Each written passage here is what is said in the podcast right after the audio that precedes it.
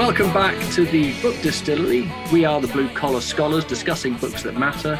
This week we are discussing chapters 9, 11, and 14 of my book, Saving Europe. And uh, in these chapters, we start to see the highs and the lows of the Christian pioneer calling firsthand great privations, bereavements, starvation, enmity, and exile, but also many great providential occurrences in the form of princely gifts of land, Christian conversions, monastic expansion, miracles, deliverance, growth, flourishing, and faithful friendships.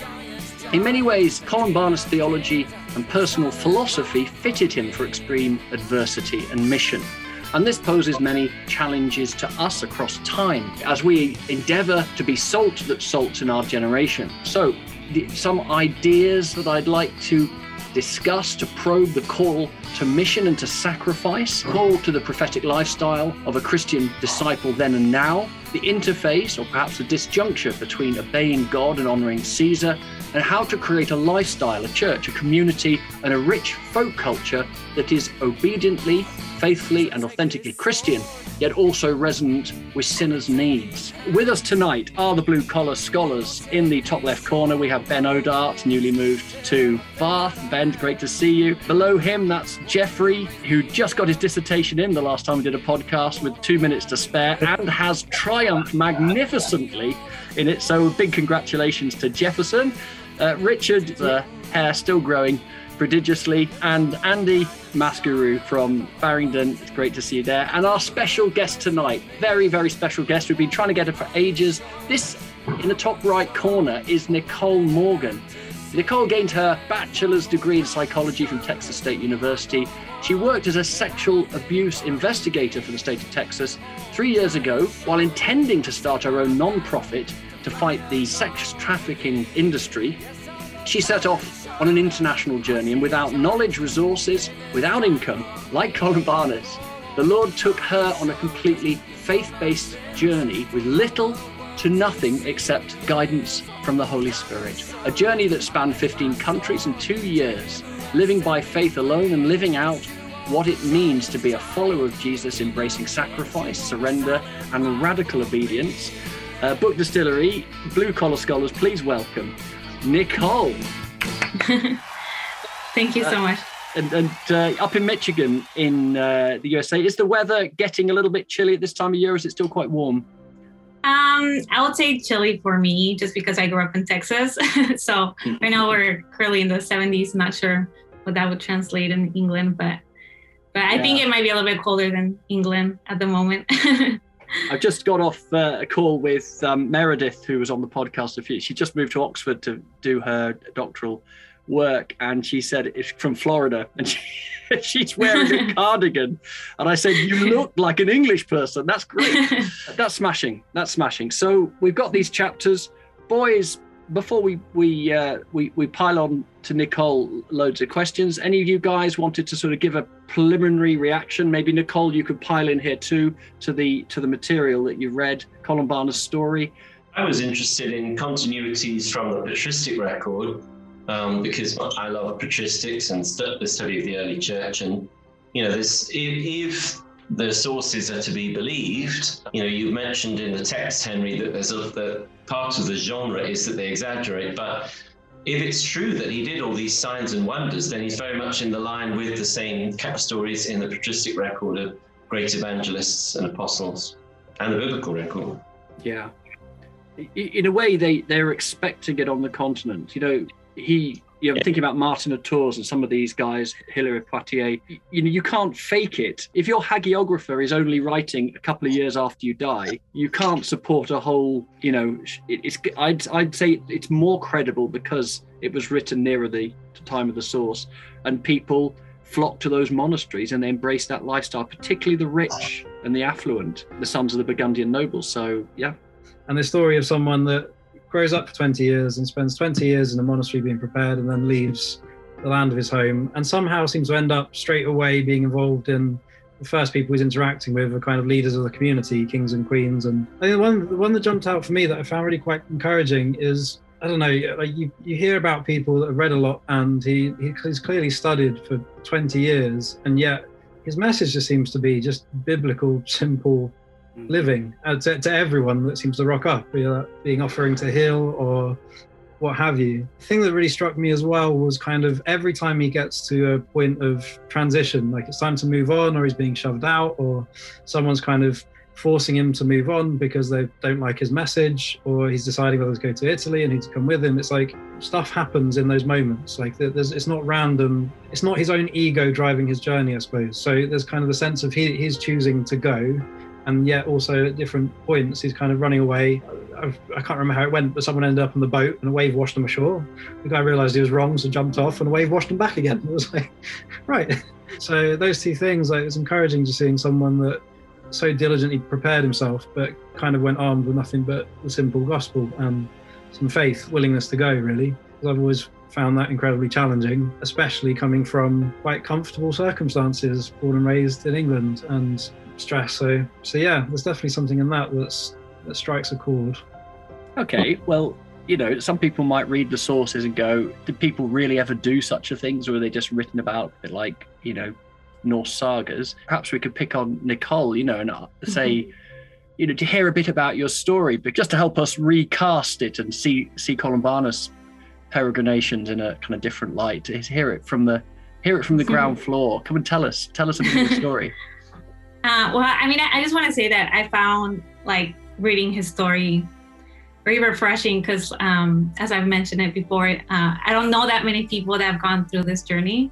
And so reading some of the trials that he went through was just like oh i, I know how that feels. And of course i've never been persecuted or exiled or anything but um, but i know like I, I i often have trouble telling my story because i don't know like what's my title? What do i do? You know but even reading like them being pilgrims. It's kind of like I think I relate more to that than like the average person, you know, with them um, at church or whatever, because I've sort of been a pilgrim for the last um, three years, and so um, pretty much I was working as a sexual abuse investigator in Texas, and um, I think it was hand in hand where I just had the desire to chase more after Jesus and the calling that I known all my life that He's placed on my heart and also wanting to do ministry because working for the state of Texas is like you can't really evangelize even though you're dealing with really hard situations like sexual abuse and sex trafficking.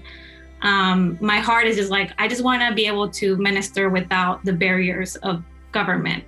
Mm. Um, yeah. So I just had this like feeling of you know what I'm just gonna quit. It's just time to do it. Not sure how I'm gonna survive because it's not like I have an income or I don't know how to start a nonprofit. I'm really bad when it comes to like all the things that would involve starting a nonprofit. I'm really good at going to places, you know, like outreaches and stuff like that. But the background stuff of how to survive with like a nonprofit, I have no idea. but um, I just felt from the Lord to do it. And so it just happened that uh, my lease was going to end at my apartment so I just put everything in a storage room. I didn't know where I was gonna live next. My friend was like, "Just come stay with me." I only ended up staying there two two weeks, and ever since I've just sort of been like a nomad, like literally having no home, um, moving from place to place, um, often not knowing where I'll be even the following day, the following week. And suddenly, you know, it'd be like, oh, now I'm going to a different continent. Okay. um, and so I, in the beginning, I did have like some money saved up, but of course that ran out pretty quickly. And so, you know, I, I like when you read the Bible, you read verses like, you know, Luke 9, where, where Jesus tells the disciples, just go, don't take anything, you know, the Lord will provide. And so I, I just started experiencing the Bible like that, where like I, I'm reading these Bible verses, you know, and, and the, these stories. And it's like, yeah, I truly believe that. So why can't God do that for me? You know, and so how does it look like to be a modern day disciple? You know, like yeah, yeah. Okay, um, so Nicole, if I, you know, I mean, because it doesn't. It, it, it, doesn't come in soft focus. Mm. I mean, when Columbanus would, he, he would, they were starving and eating the bark off the trees. Uh, mm. Perhaps you could. Do you want to give some? I'm yeah. sure you have examples of, you know, so where, right. where where the rubber hits the road and where maybe you felt mm. God could have answered you just a little bit quicker I just I, I, have so many stories, honestly. Um, because there came a point where I literally had no money, like no money at all. And I have, you know, you start questioning because th- then you have society telling you, well, you know, maybe you heard it wrong from the Lord. And then you, you're reading the word, like I'm reading Paul's letters where he's talking about starvation and stuff like that. Mm. Um, so in the beginning of uh, 2020, um, I literally had no money. I spent my last like money to on a flight from Cyprus to Greece. I just felt from the Lord to go to Greece, but I, I didn't know anybody. I, I, didn't like have a specific reason why. Uh, I arrived to Greece with no money, so I had to sleep at the airport for three days. um, I spent New Year's at the airport, um, literally sleeping on a bench just at the airport. Um, I think I had like three euros left, and um, and yeah, so you like my I don't know, it's just hard to explain some of these stories because they're so detailed. Like you spent a whole book writing about Columban, you know, and so yeah. because there's so many things like that that make a difference you know in the little details of, of his journey. And so i had been told you know the lord wants you to be generous with your money even if that's the last amount of money that you have and you don't know how you're gonna receive more. So i literally had like three euros left. I was already planning to save that for like, you know, I'm spending New Year's Eve, New Year's Eve by myself. I'll just buy myself something, and that'll be like my celebration as I'm pretty much sleeping on a bench at the airport. You know, it's my third night there, and um, and so I have this homeless woman come and, and ask me for money, and it's just like oh, you feel convicted because you're like, oh, the Lord told me to to give my last, my every little last, even if I don't know where where I'm gonna get more money, you know, and and so I gave her a little bit. I still like saved some for my, like myself. Um, and so the next morning I woke up and there was a woman sitting next to me. And she kind of laughed because I'm waking up, you know, on the bench at the airport. And I start talking to her, and she, it turns out that she's actually from England. And she's, I, I, just asked her, hey, is there anything I can pray for you? Um, and she was like, yeah, my son, he has brain problems, like he needs surgery. So I prayed for her and I just went to walk around. And eventually, um, I sat somewhere else and she found me and she was so excited to see me again. So she waved and sat next to me. And I was thinking, oh my gosh, I'm so hungry. Should I use my last three euros to like buy food or not? Like, Lord, like. And then she comes in, she gives me a Kit Kat. And like, I just started bawling because, of course, a Kit Kat is not healthy or anything. but to me, it was just like, I just needed a little bit to like control my hunger. And it just felt like that Kit Kat was like the same as my prayer was for her, you know? Mm-hmm. And it was just like little moments like that where it's not that big of a deal, you know, to get a Kit Kat. But in that moment when you're hungry and you have no money, it's everything to you. Um, so it's like, the, I don't know, you start learning one, like, like how much more important it is for me to follow the Lord than having money let's say yeah. you know how much more like how much more valuable it is for me to pray for one woman at the airport even like how much am i willing to sacrifice to follow the lord and even if it's just one little prayer you know? And two months later like she, she will still message me. She's like nicole thank you so much for your prayer. My son is better. And so I, I found it incredible that she saw her son's like healing related to my prayer, you know, even if it was like two months later. And so it's like, how, how far are we willing to go to follow the Lord? You know, no matter if, if we're sleeping at an airport broke and it doesn't make sense. And so from there on on, like, I had so many moments where I literally had no money. I'm starving. So yeah, after that, um, I felt like I should go to a hostel. And again, I have very little money. I received um, some donations on New Year's Day, enough to like stay at a hostel, but I felt the Lord say, You're gonna go through some days of hunger. So I'm like, okay, preparing myself mentally. Okay, I'm not gonna eat for a few days. Okay. I arrive at, at the hostel and an hour later this girl arrives and she's like sleeping on top of me. So we start talking and and uh, you know I'm there by myself and and she's like, Oh, you've been traveling? Yeah. And what about you? She was like, Yeah, I was in, in Pakistan. If and she was like, Well, yeah, if it wasn't for me evangelizing and getting arrested for 30 days, I would have stayed there. Wait, what? Like, wait, what? You're you're also a missionary? And she's like, Yeah. And so she was literally in jail for 30 days for evangelizing and she got kicked out of the country. So now she's in the hostel with me, which is crazy that out of all the hostels in Athens, um, we would end up together, you know, and she ended up feeding me for the next like week. You know, she would buy me food, and if it wasn't for her, I wouldn't have eaten. So, reading these stories of like Columban, mm. you know, where, where suddenly they encounter a woman and the woman beats them, like that's the kind of stuff that I was encountering as I like went where I felt the, the Lord guide me. Wow. so, yeah. What happened between then and meeting Ben? How did you meet Ben? I don't know that story.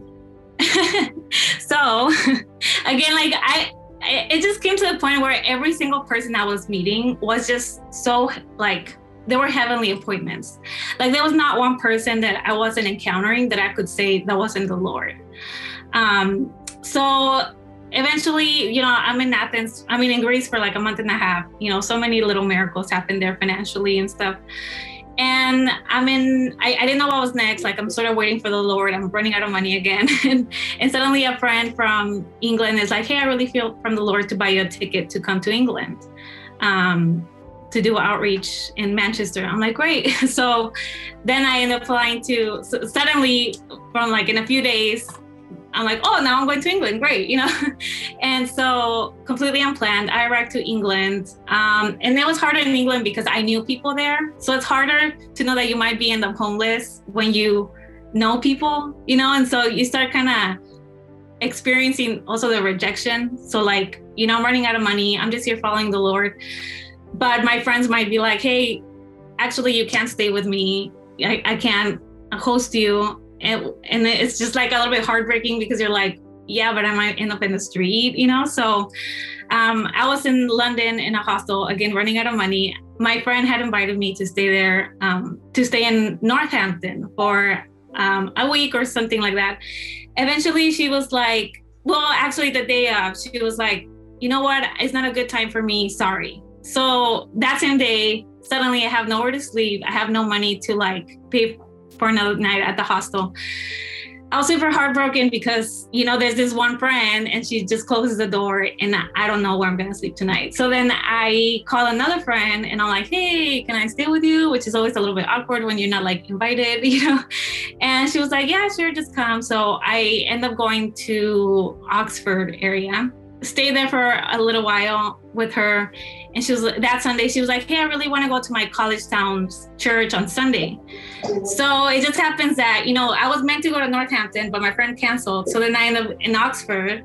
And then she's like oh yeah we're going to southampton on sunday. So it was just such a like ironic thing because my plan was to go to Northampton, and yet I end up in Southampton. So it was just like such a thing of like, you know what, this is why I don't plan anything because I plan it, and then the Lord is like, actually, you're going to Southampton, like a complete different, you know, direction. And so we go to her church, and there's Ben, and we just like, you know, start talking, and I start kind of telling him about my journey, and and yeah, like he just, um, I mean, I don't know if you want to talk more about that, Ben, but. well, because so my, my friend I hadn't seen because she'd been away in South Africa in the summer, and I was like, wait, Abby's come back to South to Southampton, and she didn't tell me she was coming. I was like, I don't recognise the person with her, and so we was catching up, and then I started hearing Nicole's story, and Nicole said, well, I'm I'm traveling, and then she said, I'm traveling with Holy Spirit, and something in me was just like, oh, please tell me more, and it was just so exciting because, I mean, I think Nicole, you, you chatted to a few people at the church, and I, I, I could like it's just so interesting to hear. He's like, I don't know how to describe it. I'm kind of a missionary, but I'm just on this journey with the Lord. And so we must have spoke for about an hour and just shared testimonies. Um, mm. Really, just catching up and just sharing dreams and what the Lord was doing. And my my half of that story, I walked out of that church and I was like, that was the most life giving conversation I've had in years. Like, I, I remember, I can remember what it felt like to walk out of the church. I'm like, oh, I'm just so encouraged by this. Like someone, that, and the other thing I'll say about like meeting Nicole then, and I know Nicole very well now. Um, she was my flatmate for um, a year um, off the back of this. Um, it was, it, it so struck me how sleepy my life was in that I'm just rocking up to church and I could have missed it, and I'm kind of, I really could have missed it. I, I really could have not been there. Um, and yet Nicole was awake, um, and I know she described this at length, and we, we spoke about it's like to come back to a Western country where it's business as usual, just business as usual, business as usual, business as usual. Um, and so, yeah, no, I, that was really exciting. And then we kept in touch.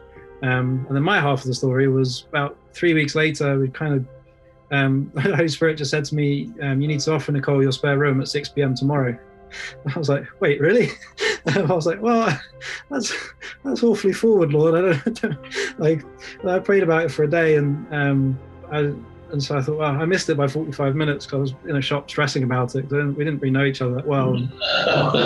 so I thought, so I said, look, I, I hope, hope it's not out of place, but I, I, just really felt to ask if, if you need a place to stay. COVID was about to happen.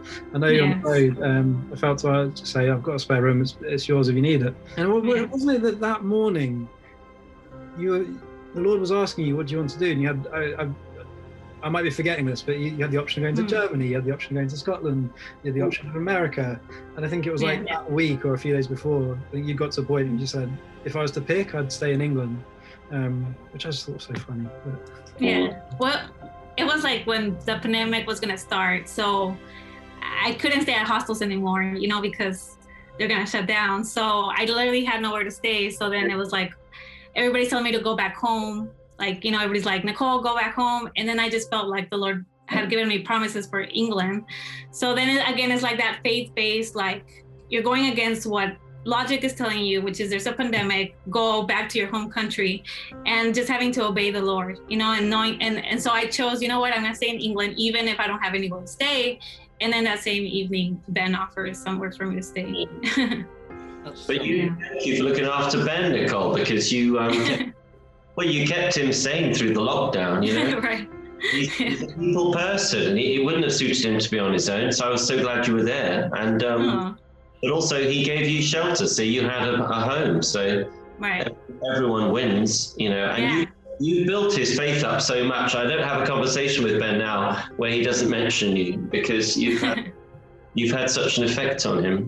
So yeah, uh, a couple of things to. One was um, uh, the, the, sort of difference because the, the, whole kind of one of the lies of modernity really is the autonomous self that you can be self-authoring.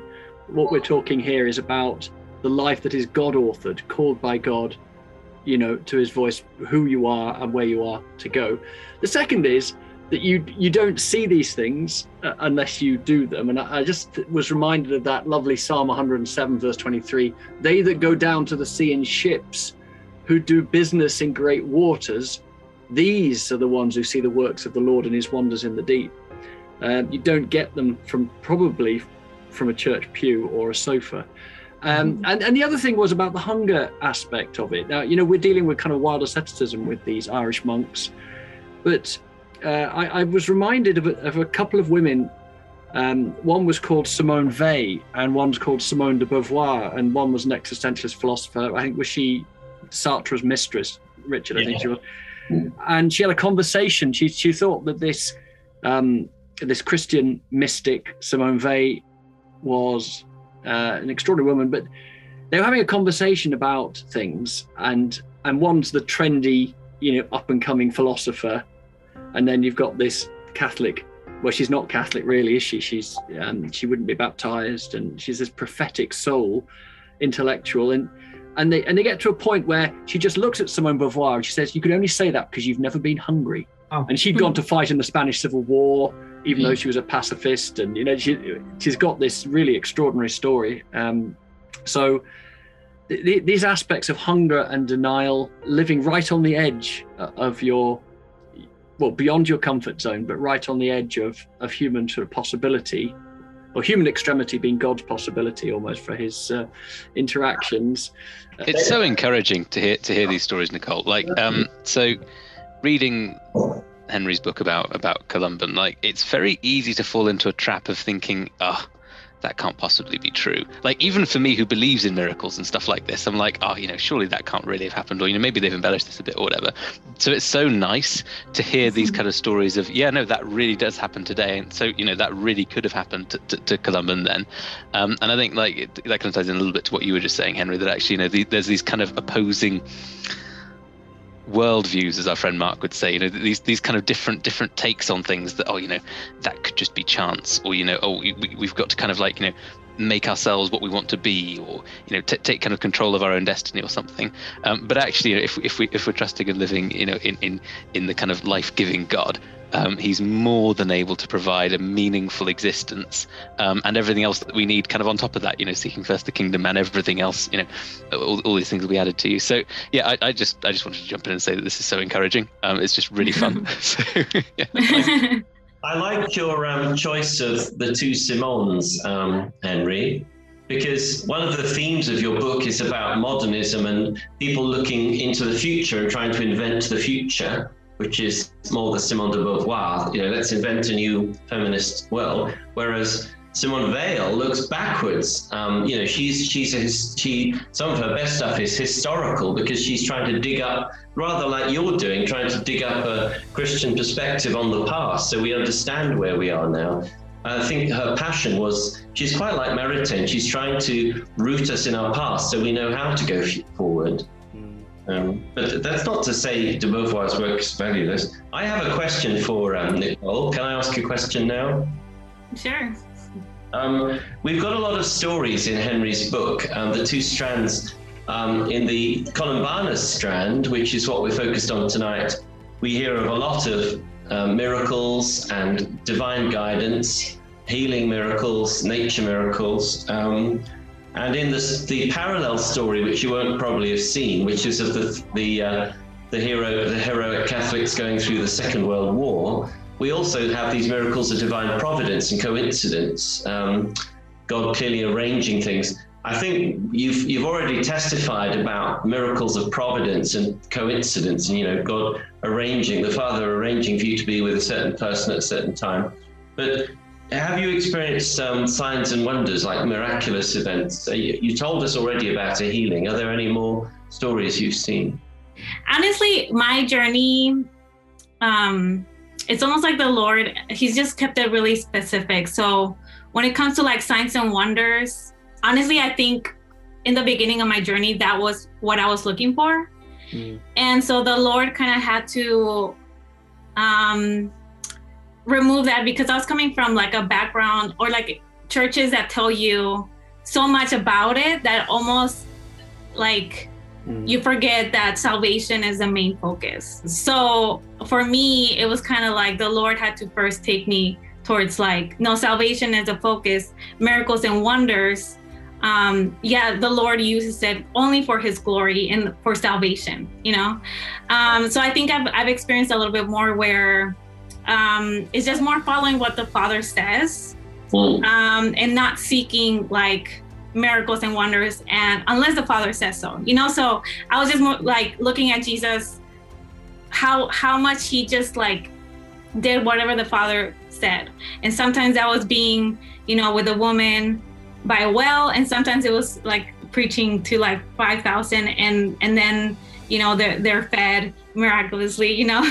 um, so, for example, I was in South Africa in this like village, and we had there. There's like a lot of witchcraft, so people are used to seeing signs and wonders. So if somebody is raised from the dead, they're just kind of like like oh, okay whatever like that could have been the witch or that could have been the christian guy like it's not there's not much of a difference like it is in the western world and so we we had gone to one house we had gotten words of knowledge that um, people in the house had like, you know, knee issues or back issues. We prayed, but nothing happened. They weren't healed, even though we had received these words of knowledge. Then we went to a different house that we felt in, like inclined from the Holy Spirit to go pray for this guy. And as soon as we entered, I felt like this like really cooling sensation on my back, and I didn't know what that meant because I had never felt that. So it just felt like really like cool, like kind of like when you put those like ice and hot patches. And so they start talking to this guy, t- telling him about Jesus. And I just said, as soon as I entered, I felt something on my shoulder, on my back, and I don't know what that means, but I just know that the Holy Spirit really wants to touch you today. And he was like, Well, actually, I just injured my back today. Mm-hmm. Um, and so I was like, Okay, well, can I pray for you? And so I prayed for him the first time, and then he he didn't get healed. so um, I just remember thinking, no, you know, the Holy Spirit gave me this word of knowledge. So then I'm going to pray into it, like, kind of like, no, this is happening, you know? So I prayed for it again. And then he was like, wow, yeah, like the, the pain is gone. And so we asked him, we asked him, well, do you want to give your life to Jesus? And he was like, okay. So he gives his life to Jesus, you know? So, um, so yeah, so it's just been very specific from the Lord. Like, how can we go to one house? There's no healing that happens, and yet we go to a different one, and the Holy Spirit knows that actually He's ready to give His life to Jesus. Um, so it's just been really interesting how it's just like the Lord just guides me to that one person that the Holy Spirit already knows, like what they need to hear that day. If that makes sense. encouraging. I, I mean, there's often a division of labor in the kingdom, isn't there? That we have different gifts and um, I found on the ministry course where I met Ben, there was a big focus on praying for people for physical healing. Um, right. the, church that it was coming from was doing this all the time and seeing amazing miracles. And the, my tutor from the course was praying, especially for Muslims on the streets of Balham, and seeing miracles all the time. Um, but what I found was that the shape of my own sort of spiritual man um, wasn't shaped like that. I found that I just didn't, only once did I really experience where I felt I prayed for someone and they were healed physically. Um, whereas what I found with me was that it was all about the interior of people, that my gifting seemed to be all about minds and emotions and the invisible parts of people. Because how many people on the streets did I pray for and I felt like the Lord did something and touched something deep inside them, childhood trauma or whatever, who knows? But so I found that there was a certain shape to me, you know what I mean, spiritually. And I think yeah. Paul, Paul implies in Corinthians that we can all operate in all the gifts. So um, potentially we can all stretch ourselves like our spiritual man, spiritual woman can kind of grow new limbs. But I found I had a particular shape. So one of my questions for you was you have seen physical healing, but have you found there's a particular bias in your ministry? There are particular things you find the Lord does through you most powerfully or most often? I think uh, if, if there's anything that I, I guess I focus on is just my relationship with God. Like I want to be so obedient. I want to be able to hear from Him so clearly. So he, I'm just going to the person that He tells me to. I'm not necessarily concentrating on like the multitudes. It's just whatever He wants. You know, like Jesus did. He knew what woman to go to. He knew, you know, what the Father had planned for that day. um, and so I I do like my friends do find me to be like pretty pro- prophetic, um, but I think I I just focus more on w- what is God saying about this person. How how can I show them God's love, um, and just focusing on like you know what the Lord is saying about this situation about this person. Um, and I guess you could say that's like prophetic, you know, um, but I, I think I I relate more to Paul as an apostle than like prophets in the Bible, if that makes sense, because I love traveling and going to wherever the Holy Spirit tells me. And so, yeah, I don't know if that kind of answers your question. I don't know if Ben has. Thank you. Oh, I mean, comments.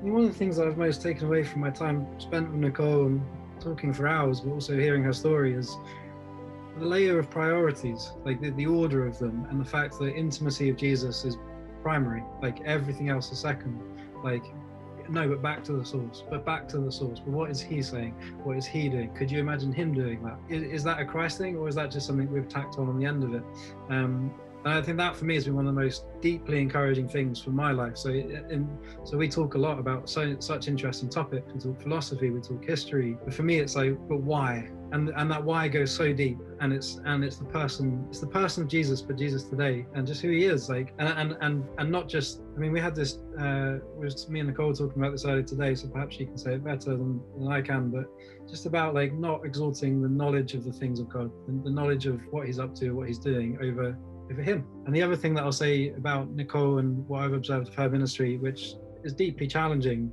is is truth. Like words paid and bought for, not not speaking with a loose tongue, not not not not uh, not speaking to placate egos or to uh, make someone, but actually bringing like words that bring life, words that bring truth. So it comes with so much more impact when you know someone is integrous to the core. And so it was interesting, like in my life, from what I know of Nicole was like when that journey goes deep in what God's doing, what you then study, you can then speak about with an impact instead of it just being words for word's sake. Or um, we're talking about Columbanus, and it appears to be the same thing of a man that just goes, no, it's like he studied for 20 years and he's saying things that I would say, having not studied for 20 years, at a monastery, where he just goes up to a king and he's like, well, that's wrong, this is right.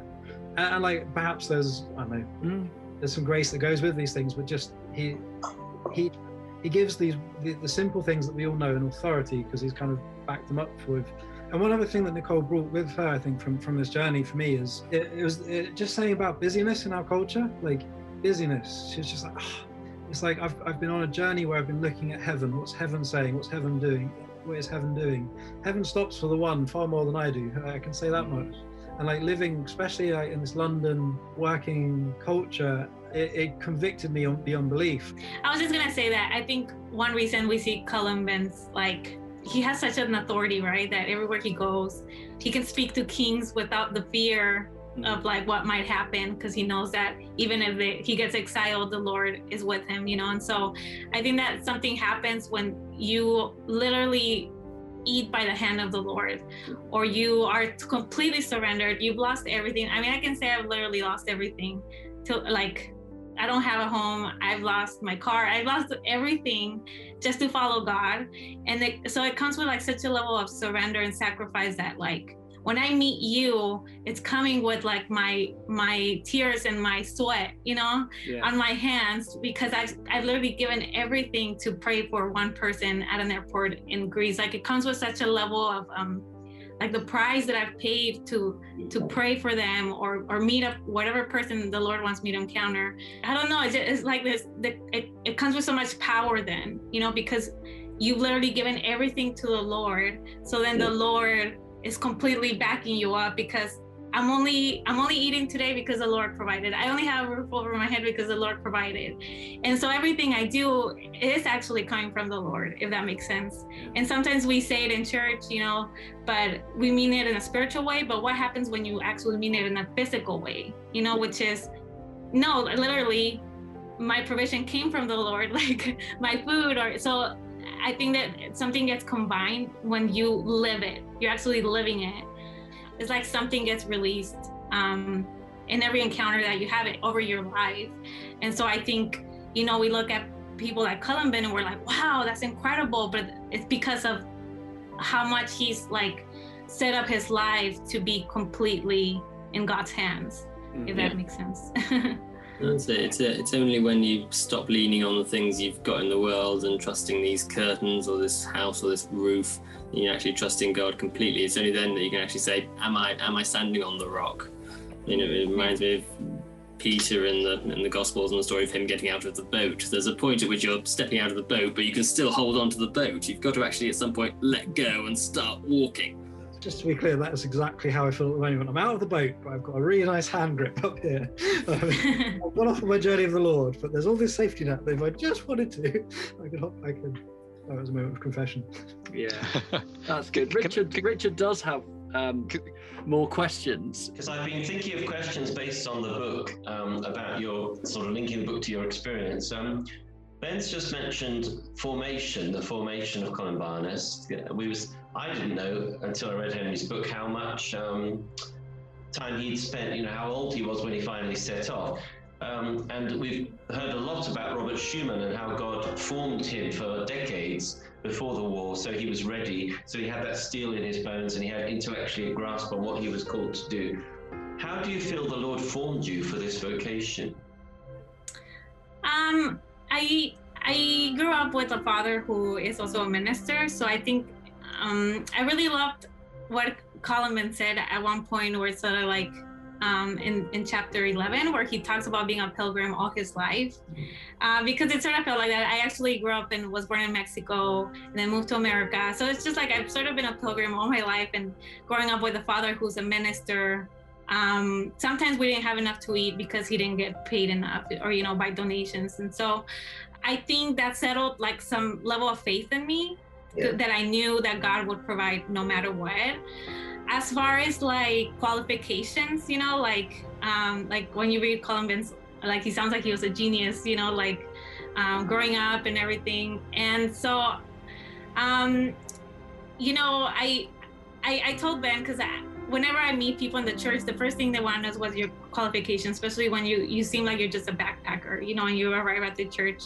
Um, they want to know what your qualifications are. And I told Ben today, I just love the way Paul always introduces himself in the Bible because it's just like, I'm just a messenger of God. You know, like he had a ton of qualifications before, before he, he Jesus encountered him, but yet that kind of all like didn't even matter anymore. It just mattered whatever the Lord wanted. And so I think when I set out to do this journey, it was just my hunger like that drove me. Even though, you know, I have a bachelor's degree, I have a ton of experience as far as like fighting sex trafficking or sexual abuse. Um, but really it's only been the Lord teaching me. So as I've gone, it's like now I read the Bible and I feel like I've lived some of it because I'm living it myself. So the Bible just became sort of like my food. So when I'm in Athens, I'm sleeping at the airport with no money and I'm hungry and I'm reading the letters that Paul wrote in Athens or in Greece himself, talking about starvation and like, you know, the things that he encountered, which were way, were way worse than what I've encountered. It's that, it's, I don't know, it's like sort of like it went hand in hand. Like I'm living this thing, and yet I'm learning from the Lord Himself as I'm experiencing it myself. And so we can, you know, go to school and, and learn about all these things, but unless you're living it, like there's sort of like a different level of training. So I will say that when I started, I was um, there's a lot of things that the Lord needed to fix in my heart. But as I kept walking and my hunger grew for Him, like the more He started like breaking things off of me or you know like purifying me more and, and, and stuff like that. So um so yeah i, I guess I, I, I can only say that i just literally have the lord who's guided me if that makes sense. And i, I honestly wouldn't want to have it any other way because that's all i want you know? I just want the lord what he wants to teach me and nothing else, just like the, the living word of God, you know? Well, I guess the way you've been living for the last three years is also a training, and presumably there's another destination up ahead. Mm-hmm. And just yeah. there, there was a line in I think it was the end of chapter nine where it was talking about this white the, the white martyrdom, which I mean this was the thing that just lit up in me when I read it. The the the, the kind of the, the, these were things that were part and parcel, partly because of something the Lord said to me when I was a young boy about what it what it would cost to follow him, perhaps, and it was to leave home and never return were his exact words.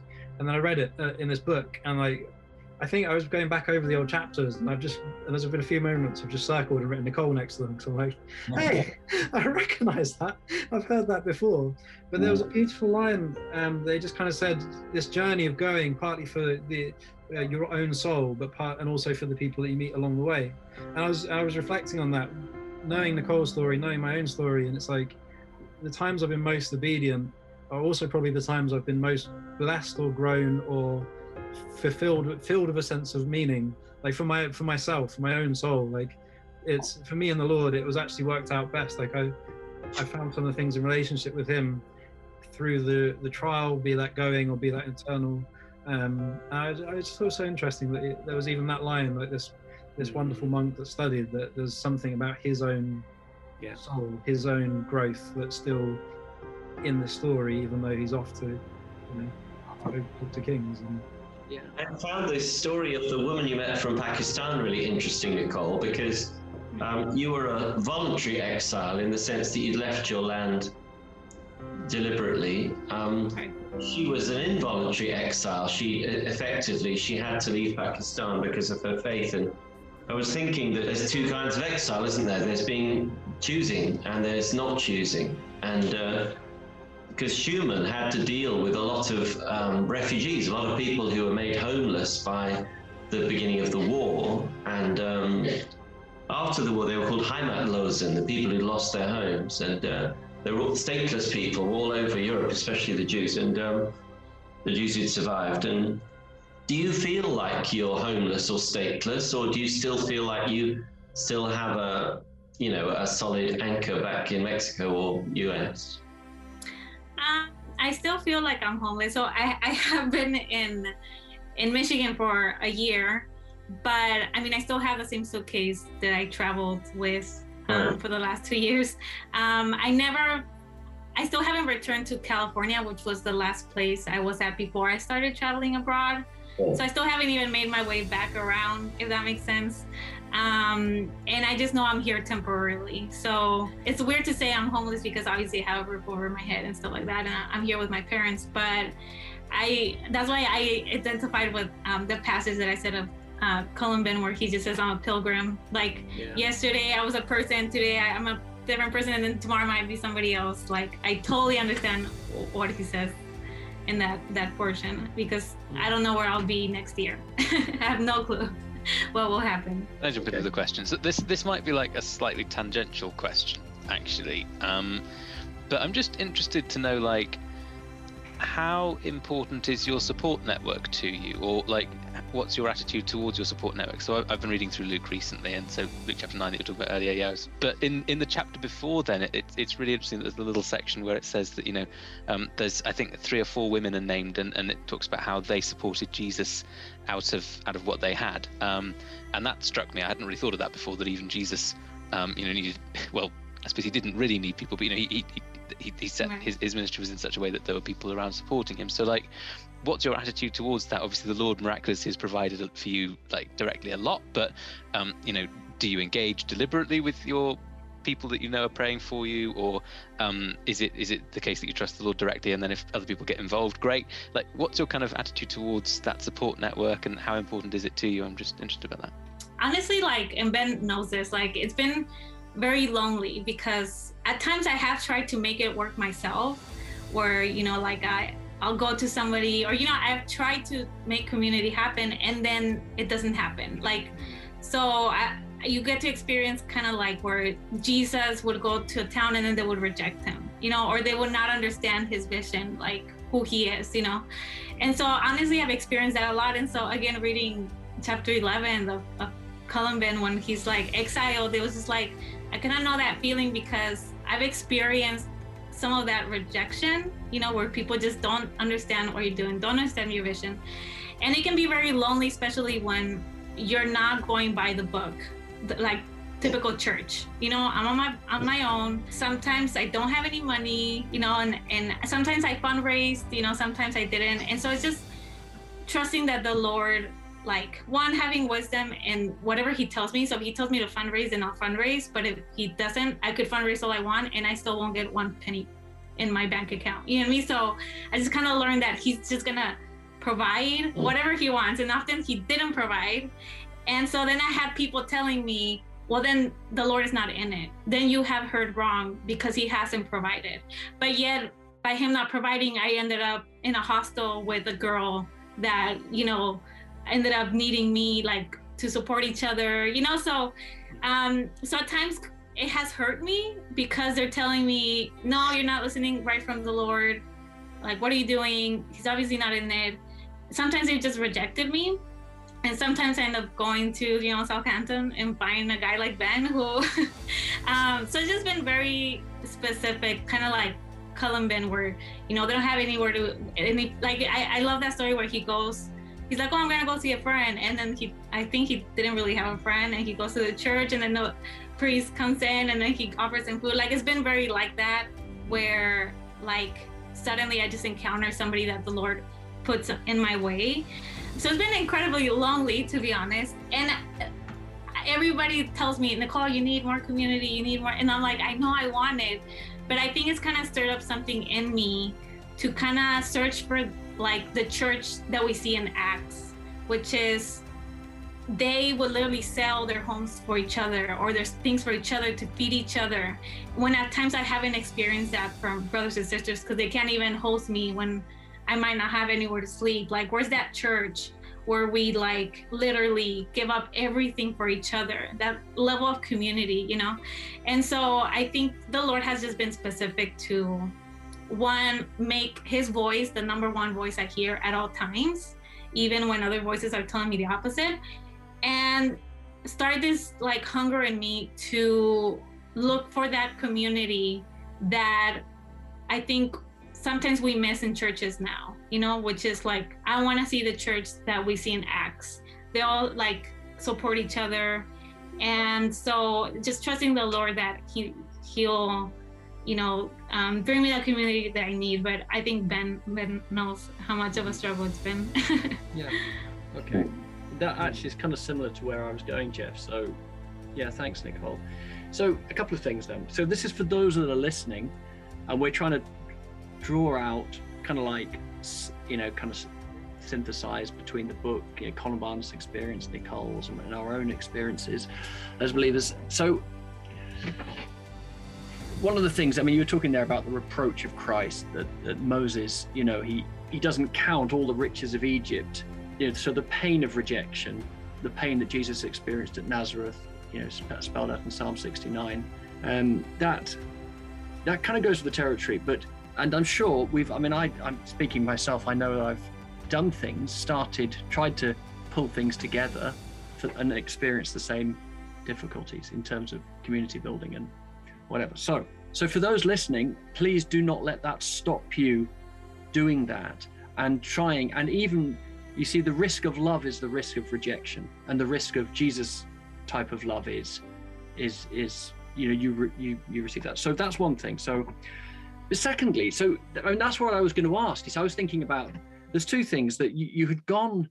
Is is this about like things that changed, Nicole? So that you had initially gone with this vision that you would do one thing and it and it either has changed or it's delayed. And i'm just sort of speaking out of my own experience now having serially started or envisaged so many different types of ministry written them down put them out there for people. And and and god's closed the doors which has been really gracious because i have you know a large family and things aren't but I, but I, literally we put ourselves and our house and everything on the brink uh, the service of the God, and we had to almost prove that to ourselves that we'd do it. But but things changed, all right. So that's what I was getting to, and your own kind of uh, thoughts about this starting this type of ministry. And then, of course, I was going to say, you know, think about community and think about how Columbanus has this team. And even though that sometimes creates fractions, and even though 17 of the guys die in the Vosges Mountains, he has to bury 17 of his friends. How, how does that rest with you now? How, how do you, when you look back at the two years ago, um, are you holding that like on a we call it in england on a back burner uh, is that how you look at those ideas do you feel the lord still has that you know how do you deal with that and okay. yeah um, so yeah, like I, I, set out to start my own nonprofit for like sex trafficking, which I, I still want to do. But I think the one thing I've learned when it comes to like ministry and stuff like that is that we can we can like there's so many ministries these days right? And in churches we want to feed the poor and do all these things which is like great we need that.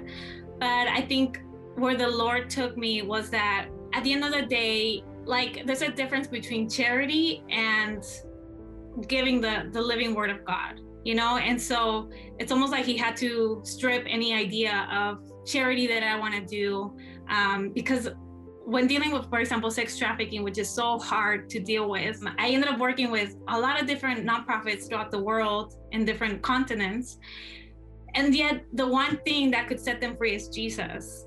So I think my heart has just been like, I just want Jesus, what like what did Jesus have that you know he would just set people free. And and it doesn't have to be this elaborate ministry where you know we plan this. And like I don't know like it, it's just so simple like when you just see the way Jesus did it. And so it's just like he's just kind of taking me to on this journey of like it's just Jesus. Like I could plan like my nonprofit and nobody could still be saved if that makes sense yeah. you know like eh, so we could feed a homeless person but if they don't have salvation what what's gonna matter when they die? And that's sort of like the burden that he's put on me. Like yeah sure you can do miracles. You know you can feed people you can do good things charity work but if there's no salvation what's the point? And so at the end of the day like I, I wanted to start my nonprofit for to fight sex trafficking, but actually what I want is just to bring mm. Jesus to people, you know? So that could be in sex trafficking or not in sex trafficking. That could just be a person in the street, you know, to people. Cause I told everybody I'm going to start my own, you know, nonprofit. And then I'm like homeless, you know, like, or they see me just traveling. Like people just think I'm sightseeing, which I mean, I did see like sightseeing and everything. And my eh, pictures on Instagram just look like I'm having a great time, you know, when I'm actually like crying because I'm hungry or, you know. um, And so when I was in England, I was in London and I was just walking. Um, like again, I had very little. I had spent all my money to like buy cupcakes for girls at the brothels, and I was just gonna go to the brothels in London by myself because I didn't have anybody to go with. So I was like, I'm just gonna go. And so I bought a bunch of cupcakes. They didn't let me in, so I just prayed for the security guy because I'm like, okay, at least I'll pray for you, you know.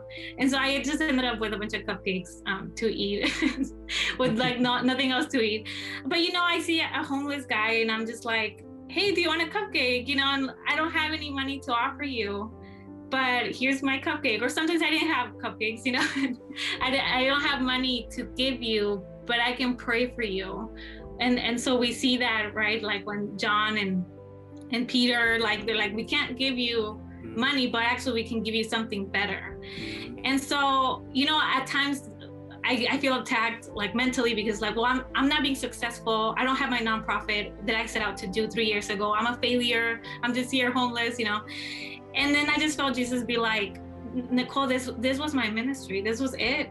Yeah. He was just living and, and he just happened to see a woman at the well and suddenly she gets a revelation that he's the messiah and then the whole town gets saved. Like it's that simple where like i'm just literally living. You know like i'm just literally walking in london streets and then i pray for one person. That's it. That's the ministry. And so if i encounter somebody at, on the tube then that's the ministry of jesus you know? Um, so he just kind of took away anything that i thought was like oh i need to do this nonprofit. Because when you look at his life and his ministry, it was just very simple. It was just the Father mm. and obeying the Father, and that's it. You know, and loving your neighbor, and that's it. Like that's it. I don't know if that. Can... What you're saying really is that you almost had a kind of two years ago a kind of worldly expectation almost mm. that would make sense to. I get it. I get it. I mean, that's yeah. And, and so he's brought you on a journey where you see the whole world in the way he sees mm. it. And uh, I mean that yeah. for those listening, that's not to to, to to to decry kind of structure organization. We've got Jeffrey in the bottom left corner with his uh, business MBA. But I suppose if God doesn't have us for in the kind of radical obedient ways and he doesn't have us. That's the thing. Obedience is 100% 99% obedience unfortunately is disobedience yeah. Well it's a case isn't it of unless the lord builds the house they labor yeah. in vain who build it. Um, and i think you know there's so many things that you've said nicole which is just very much like well actually unless jesus wants me to do this what's the point? Or you know mm. all that kind of stuff. So yeah. Mm. yeah, yeah.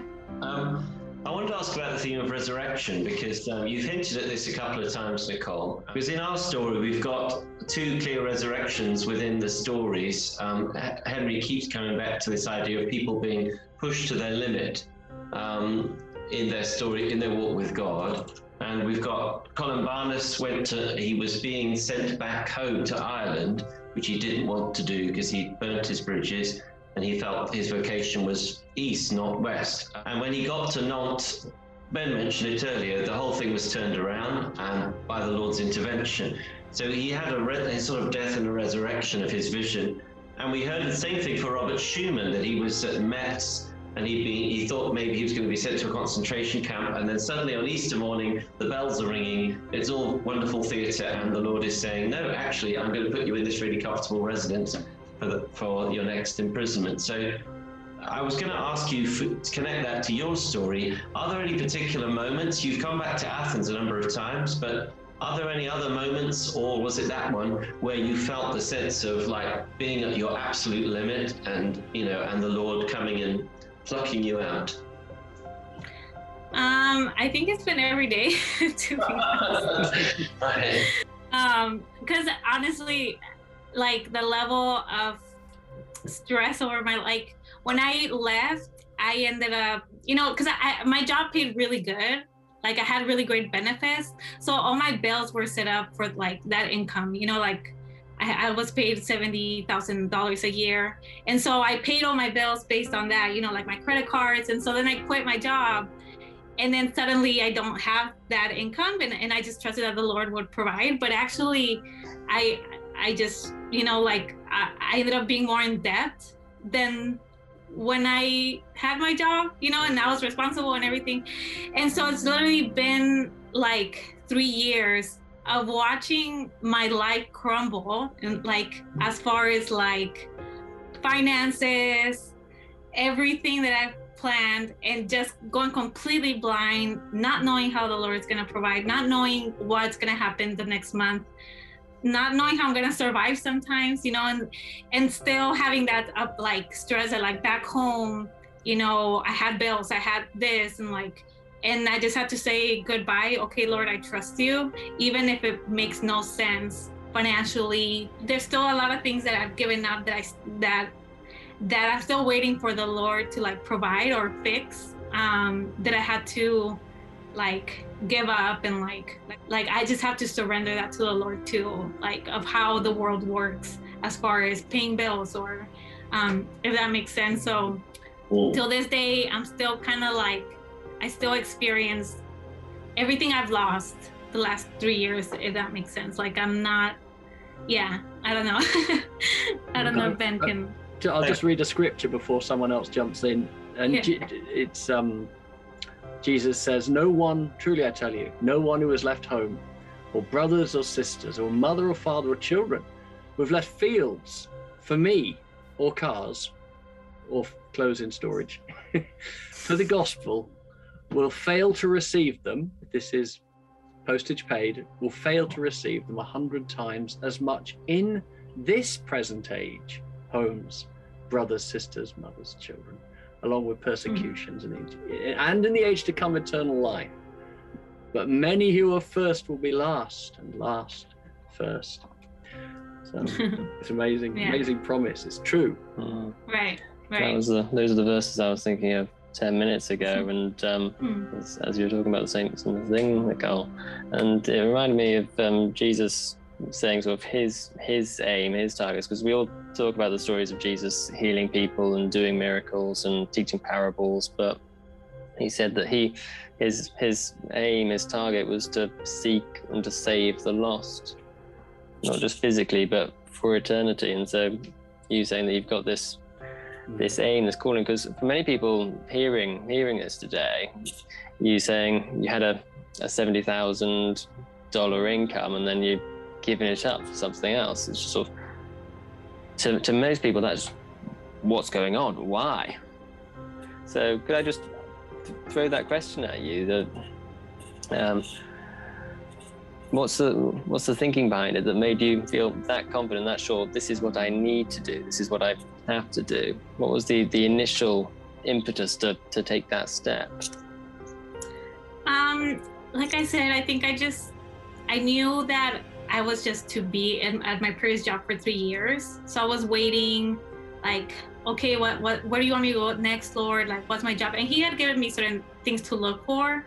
So Yeah. he was just like, you're gonna um, reach a lot of women in your next job. You're gonna feel like it's it's gonna be really hard. It's gonna be like even harder than your previous job, which that job was really hard as a sexual abuse investigator.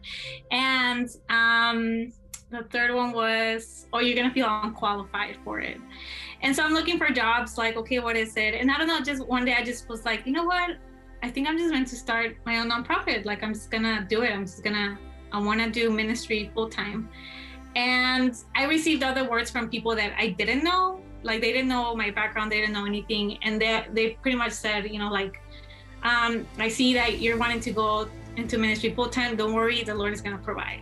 Every step of the way, He's gonna pay for your bills and blah blah blah. And and so I was just like, all right, like that okay. And I don't know, like there's just something in me that when I read the Bible, I believe it. You know, like when I read Luke 9 and Jesus says, Go, don't take anything, the Lord will provide. Okay, you know, then that that means that he's gonna do it for me too. Like, why can't I live that as well? I think it was just a little bit of like excitement and just like I said, this hunger to wanting to step into my calling and faith. Um, of course I had no idea what was that that was gonna look like or that I was gonna end up in like 15 different countries. but yeah, just fully trusting the Lord, and I, maybe that's like the miracle, you know. Like I, like I said in chapter 11, he at Columban gets exiled. Like there's a portion that you talk about, you know, how heartbroken he is and how he's just like totally like, yeah, like heartbroken. It's almost like going through hell, and like it's just so hard. And like I understand it because like it's it's really really hard but it's almost like a miracle that you keep going you know i, I don't know how you you you yeah, said that yeah. I think what it is is And- that is that we build our lives in narratives, and who cannot say that, you know, like Columbanus at that time. He, what it is is it's the breakdown of the narrative of what he thought God was doing, or at that moment, you know. Partic- I I, I just find that it is very moving because that's how we live, and the people that are what we people call them idealists. They think they call Nicole an idealist, you know, and this. Sort of, but actually, you see, you're more practical you know, uh, like Francis of Assisi, I think Chesterton said he, he he was too practical for politics, so he becomes a mystic, and he did more good that way. Funnily, you know, he actually probably rescued um, the church for a few hundred years, probably. I don't know, but the- anyway, yeah, I, I I just think that vulnerability that where we have literally we we sacrifice the end of the story we thought we were writing ourselves or we thought God was writing with. Even that is to be laid on the altar, even like Abraham's son. So that complete obedience is, you know, Peter says like that, that verse I just read, Lord, we gave up everything for you. And then Jesus makes that. I just he makes that promise. And I don't know who's listening out there, but if you're listening and you're like at a point where you feel the story has broken down, something's gone wrong, and I've seen people like this, particularly people that have gone out to to do stuff for God, who've decided to go, you know, full time or to start a church. I've seen people disillusioned, and I've seen what that disillusion has done to them. If you, if that's someone like you and you're listening tonight, please remember uh, what Nicole's saying and, and kind of what Jesus is saying. Let him write the story, and he will finish it properly and give it a proper ending. It's not over just yet. Okay, sorry, that was uh, me on a preach Yeah, to myself. I've, uh, yeah, um, just like a word that's kept coming up for me this evening, and it, it, it was um, that those who sow in tears will reap in joy. Um, and I was trying to find the other word as well, but like you know that that um, I was going to say that at the end, but it's, it's inappropriate to say now. Um, and uh, you know, actually, that we've got promises for this life, but also for for, Yeah. for, for eternal life as well. You know, that those who sow in tears will reap with joy.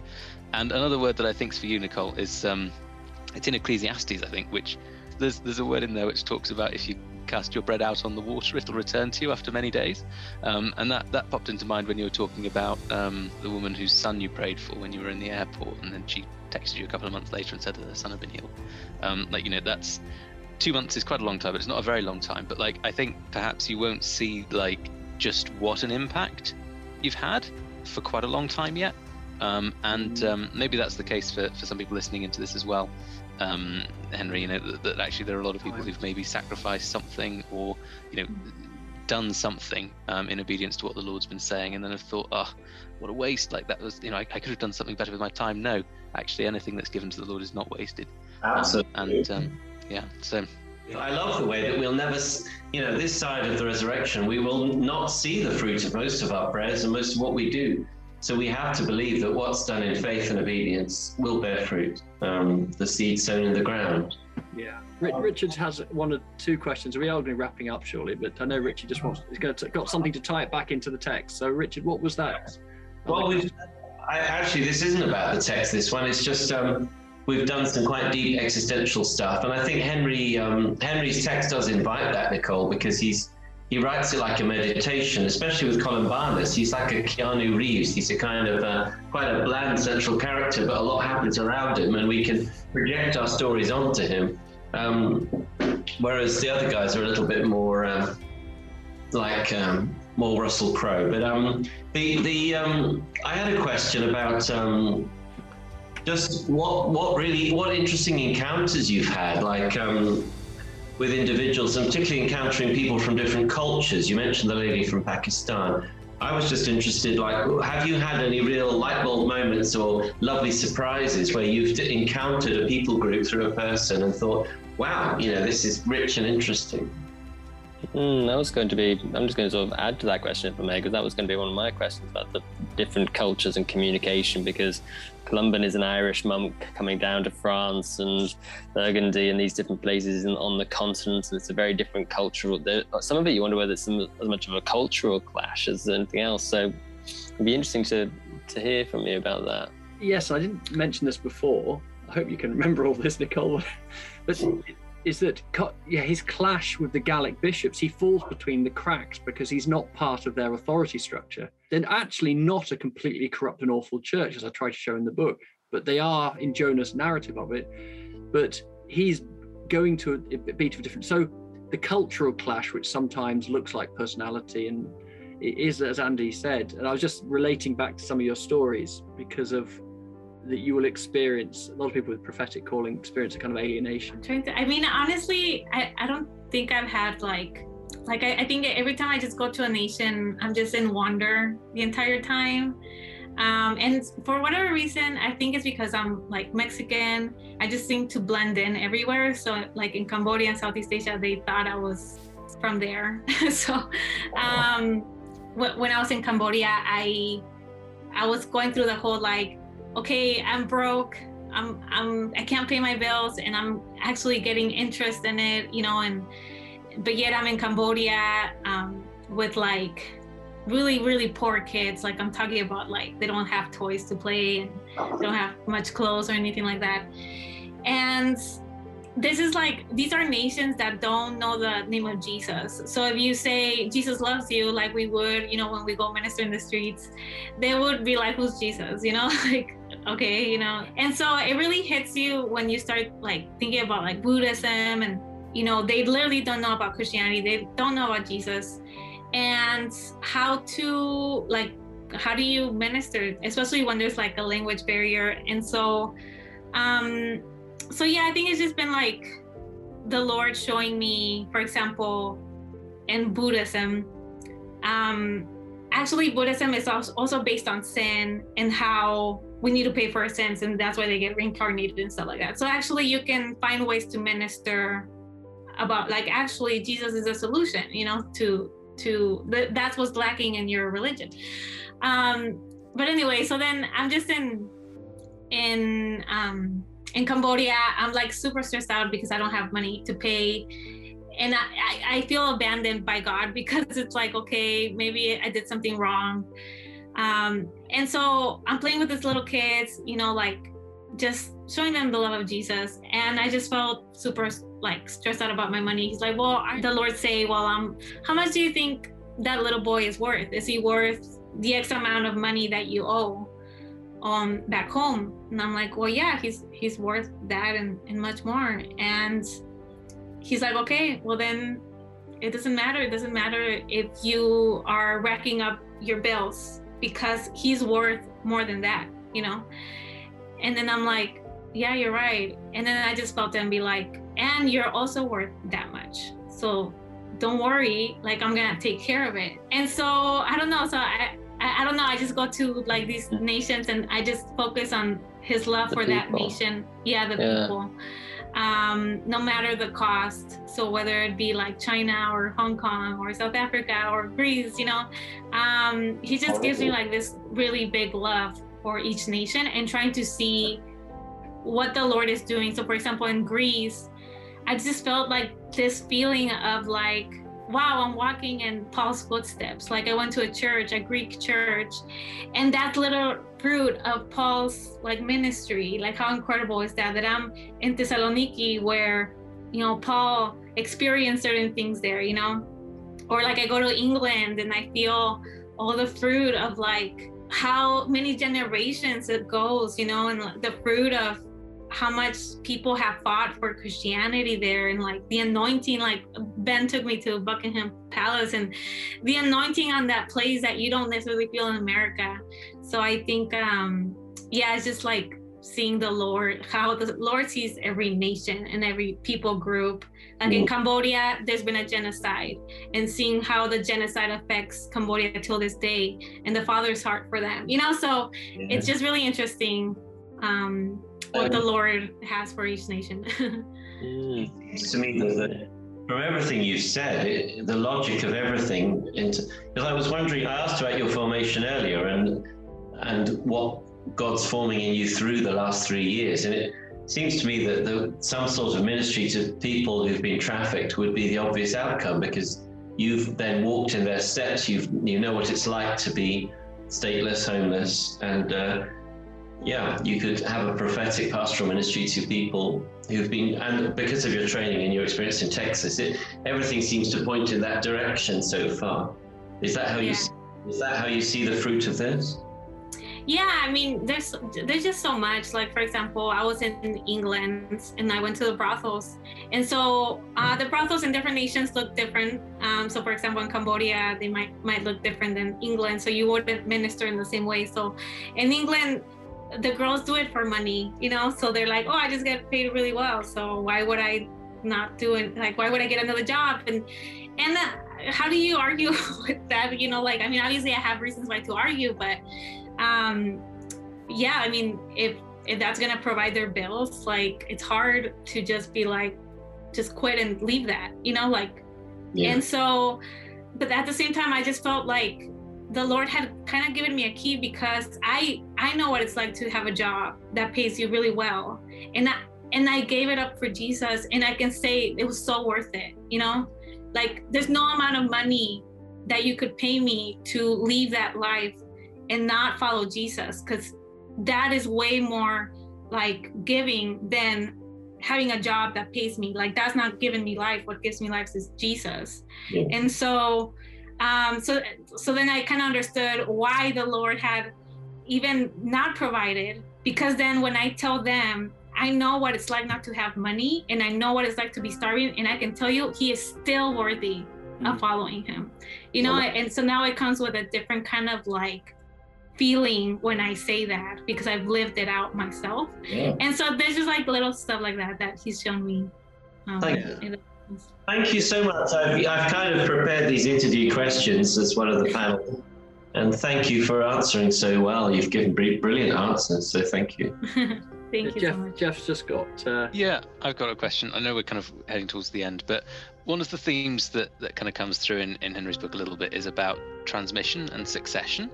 Um, and sort of training up people to follow and you know passing truths on to the next generation and stuff like that. Like what's your experience been around that? Or, or i mean it, it could be that people watching this video are inspired to go and be be pilgrims do cool stuff which is which is super exciting. So that's really cool.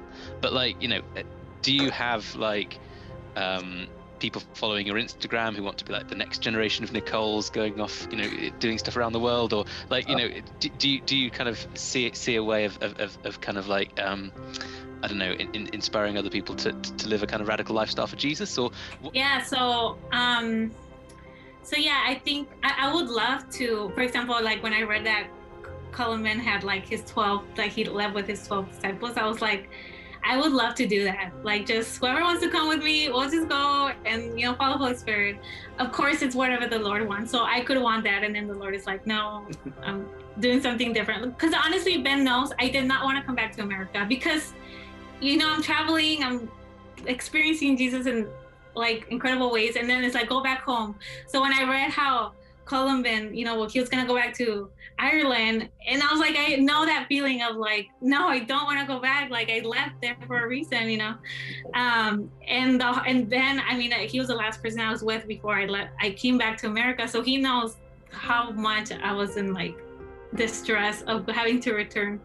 So I have to be obedient, you know. So even though I would love to keep traveling and do all that, um, I just I, I'm just here like, okay, Lord, I'll be obedient. I'll go back home. I still don't know what he has planned next. Um, but yeah, I would love to like do that. And so so far I haven't like I, I feel like this is my first time actually sharing my journey like in this sense. Um, other than that, it's only been if I meet a person, then I'll share my story like face to face. But other than that, like I I haven't really like gone out to speak. And I think uh, what I know is that in this journey, part of what the Lord wanted to do was for me to have these testimonies. So then I share them and people kind of are awakened to like, hey, well, yeah, I want to do that too. I want to follow Jesus too in that level, you know? And so I don't know, the Lord has just kind of kept me, for example, this whole year just in hiding, like just completely alone. um, and like, so I haven't really shared my story that much yet. So whenever the Lord wants to, like, I feel like today is like my first time. um, Thank you. yeah, like, Awesome. uh, I'll definitely like, yeah, like I don't know what the Lord. Maybe I'll share, and then people will be like, "Hey, well, I want to do that too," and then the Lord will open doors. Um, we'll see. Well, it's, it's been a real privilege having you share it with It us. has, like it's yeah. it's Oh, really been you. awesome. So yeah, no, real blessing. And um, yeah, I think like that that point that you were just saying at the end there is is, is really cool. That you know maybe that that's been your calling, or at least that's been your calling for for for a, for a season. Whether that'll continue, that's that's that's in the plan. But like the important thing is is is following the Lord and, and being obedient to what His calling is. So I guess that's that's true for all of us and for anyone listening as well. That actually you know the, the Lord gives what we need and He gives life um, and and life um, in all its fullness. Um, and actually, Yeah. the important thing isn't necessarily to to try and mimic Columban or try and be Right. Nicole or try and do Henry's books, you know, or, or whatever. But actually, to, Mhm. to follow the track and the path that the Lord has for us. So it's been truly inspirational. It's been great. Thank you. Thank you, Jeff. Thank you, Nicole. Yeah, thank you very much. What am Right, now that Richard's done, we have the proper one. Good practice. Now we get down to the real business. Now Richard's gone off. oh dear. Well, Um, yeah. no, so so um, this is at the end of chapter nine of um, of Saving Europe, and there's the there's there's there's a quote from Colum McCann, and it's uh, uh, in the end, the only things worth doing are the things that might possibly break your heart. We spoke about that a little bit earlier, actually, in terms of kind of you know investment and you know serving others out of a, out of a place of kind of kind of brokenness almost but that actually that that kind of the love that jesus has for people and the love that the father has for people i don't think we can truly comprehend it actually. Um, but you know sometimes we get a little glimpse um, and that's that's truly powerful. So yeah that that was that was one thing. And another thing that i think ties into some of the some of the scriptures we were sharing earlier but it was that that sadness of the split between columban and Gall yes.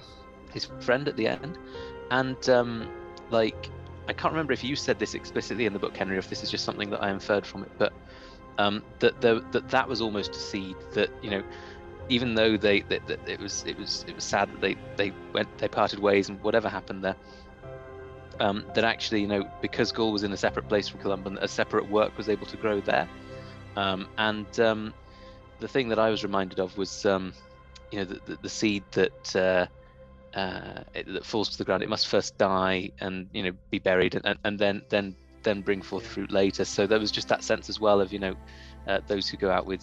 Um, Yeah. I've got I've got the full scripture here. So um, it's Psalm 126. He who goes out weeping, bearing a trail of seed, will surely return with shouts of joy, carrying sheaves of grain. Um, there's that there's that sense of, of you know sometimes the kind of there's death to self, but then also you know sometimes the, the, the sadness as well. Like that can still that can still bring about a, a, a sort of a harvest of joy. Um, so yeah, the, the, just a couple of couple of points there from me. Yeah. Yeah. yeah that, that verse that you said about um you know the tears and we'll reap joy and all that like um it's a it's a verse that's helped me a lot this season because i think sometimes in church at least here in america it's like um you know you have to be joyful and you have to be like there's this pressure that everything needs to be all right all the time if not Mm. you are not looking at Jesus, you know. And so at times it's just hard. It's really, really hard. And, you know, I call Ben crying or, you know, because I, I, I feel tormented sometimes with um, how hard walking by faith is and how lonely it is. And, um, and so that, that, like finding that in the Bible where actually, you know, you find that like kind of encouragement even when you're going through really hard things Mm. um, has really really helped me so yeah, so um, good. which sometimes in churches you don't hear about you know so Yeah, so- yeah, yeah, yeah.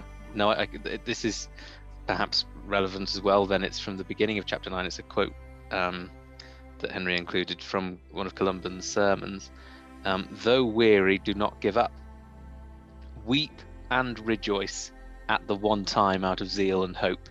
Um, that's a letter to a young disciple. I, I, I can't remember who it was that said this. It might have been John Wesley or someone anyway.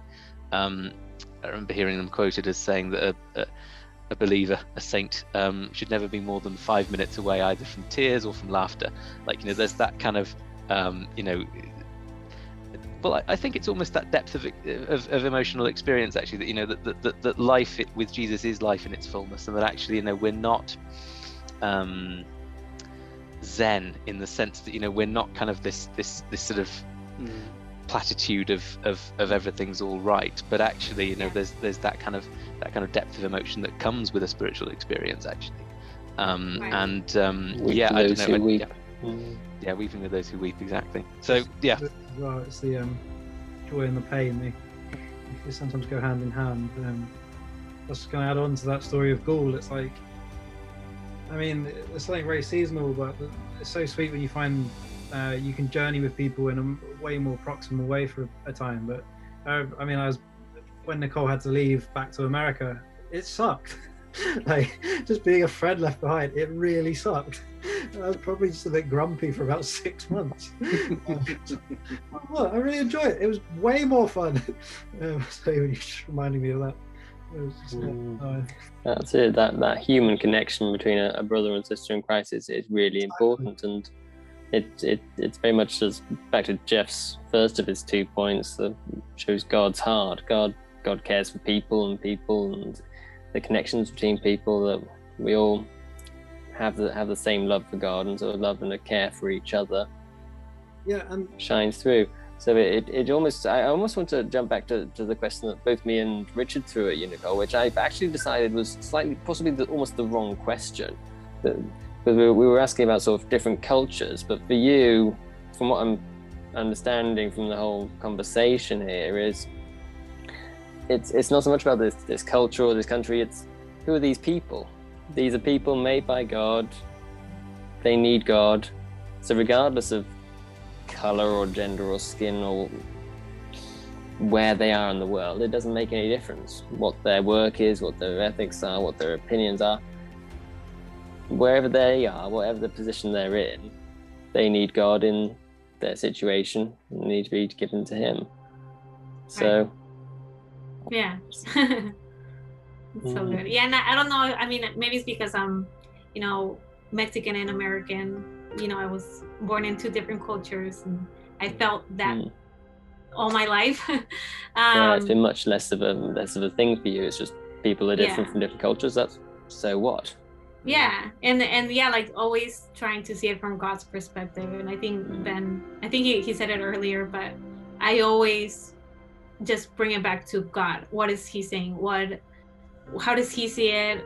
And i don't but i think it just maybe comes natural to me but i don't Mm. deviate from that. Like i don't care anything about anything else except how does he see it? And and so when i walk into a nation there's so much history you know that and and that's why your book is so beautiful you know because it, it matters you know like how what, what why we are here today what took place and how it's affected us today you know and and each nation has their own history and what the lord is doing and what he wants to do you know, so Yeah. regardless of, of my own culture or my own experience Yeah, that's really cool. There were a couple, couple of things there. One was just about um, when Jesus said, "By this shall all men know that you're my disciples if you love one another." Um, that's that's quite powerful, actually, isn't it? And and like some people are easier to like than others. so sometimes you know it is it is really kind of part of the fruit of the spirit that you do have patience or love for particular people that you might not otherwise get on with. I mean, you're all lovely, you're all great, but you, you- you know what I mean. There's sometimes sometimes there's a spiritual element to that as well. Um, but it, it's obvious that that's the case in, in Uh.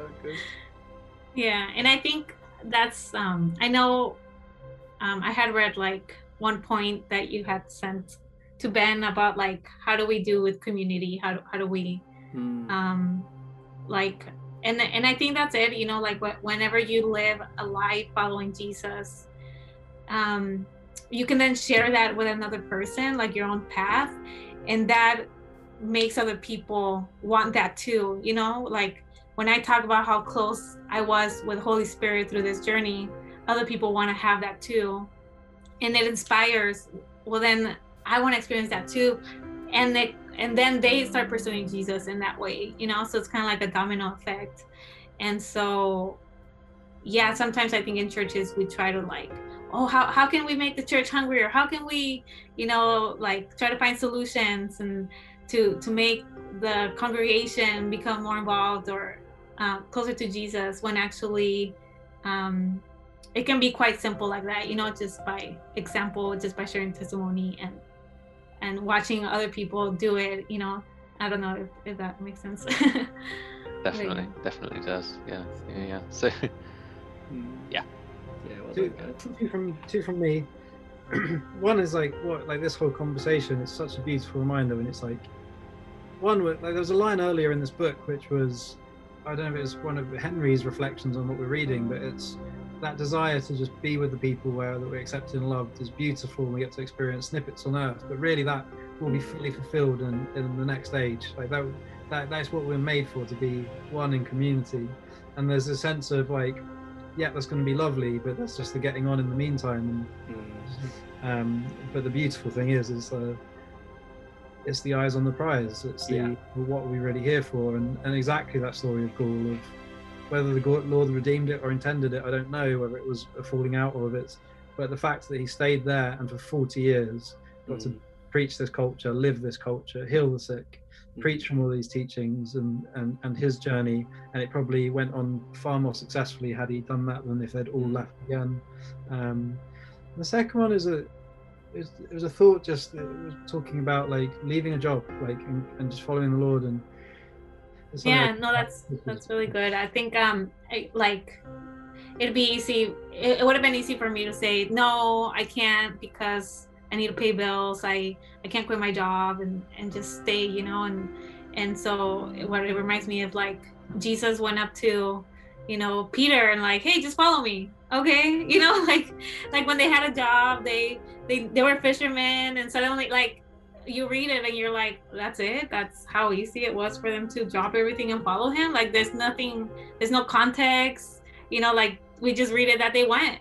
so, um, what does it look like to actually do that? Um, and how maybe we create our own obstacles to not follow Jesus the way he wants us to. Like maybe it's like, well, how am I gonna then have health care? How am I gonna pay my bills? How um when it doesn't matter you just follow jesus you know and, and then he'll figure it out. And and you and we see jesus and you know like they try to fish and they have no fish and then suddenly they have a ton of fish you know? So it just goes to show like that level of faith where you're like okay you know what? It doesn't matter if i don't have everything perfectly organized for me to survive god will will provide somehow.